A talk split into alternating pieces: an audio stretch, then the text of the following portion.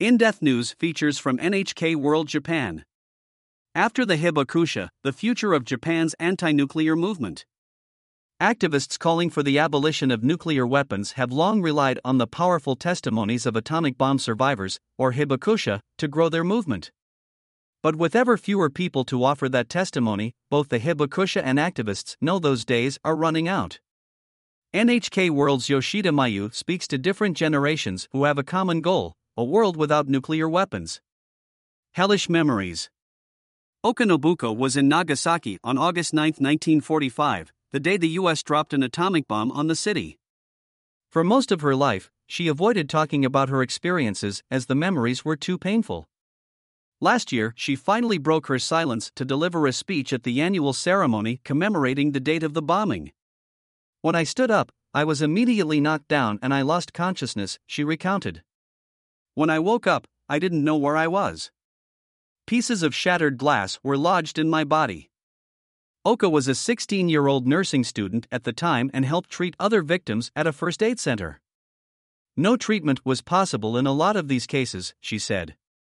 There was flesh dangling from exposed bone. Some people jumped off buildings to kill themselves because they couldn't endure the pain any longer. She described the scenes as hellish and said she suffered severe headaches every time the memories returned. For this reason, she always avoided going to the area where the first aid center was located. Time to speak.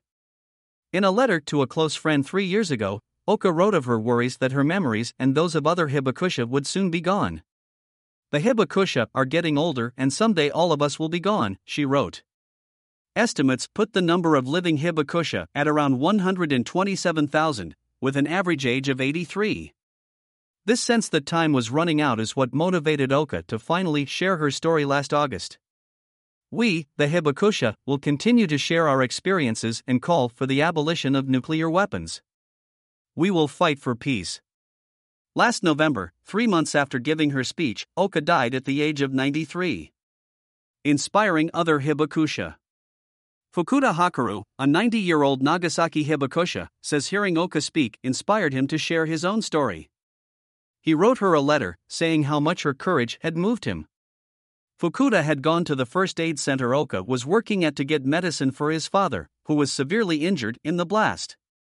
I can still hear the screams of the patients, he says. Doctors and nurses were running around to help them.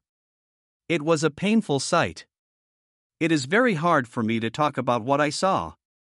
The medical workers were the ones who saw up close the inhumanity of the atomic bombs. Fukuda was 14 at the time. He did not suffer any serious injuries, but his father, who was working close to ground zero, died a month later. I'll never forget how I felt. I had to pick up his remains after the cremation, but I have no idea how I managed. The world needs to know that this is the kind of pain that an atomic bomb causes. It cannot be allowed to happen again.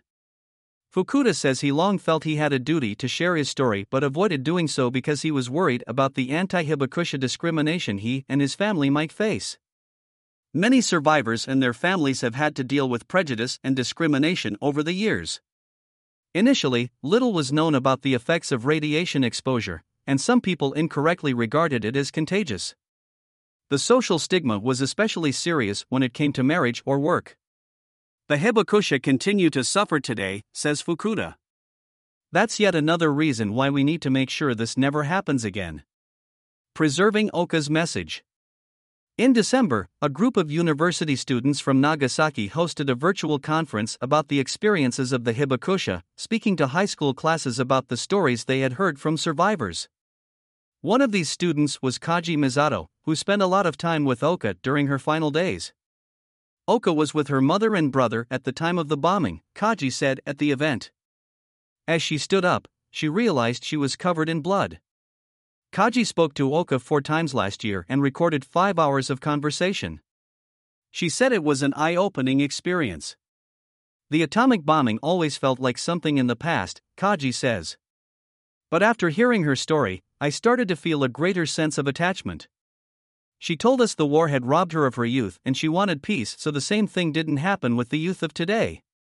Every year on August 9th, a siren rings out across the city at 11:02 a.m., the exact time the atomic bomb exploded. residents stop what they are doing to observe a minute of silence. But when Kaji visited the city center last year, she was shocked to see how few people were actually paying their respects. About a month later, Oka was diagnosed with terminal cancer. Kaji met with her shortly after. She told me she was worried that once all the hibakusha are gone, their memories would fade as well, Kaji says. She took her words to heart and decided to share what she told her with people even younger. The high school students who attended the virtual session said it was an insightful experience. Her vivid memories made me feel the horror of the atomic bomb, said one student. We cannot take peace for granted, said another. We have to take care of the people who are close to us. This year promises to be a crucial one for the abolition movement. State parties to the UN nuclear weapons ban treaty are planning to hold their first meeting to try to agree on specific actions. In the meantime, young campaigners like Kaji are ensuring that the stories from those who witnessed the horrors of 1945 are documented and heard. Yoshida Mayu, NHK World. Correspondent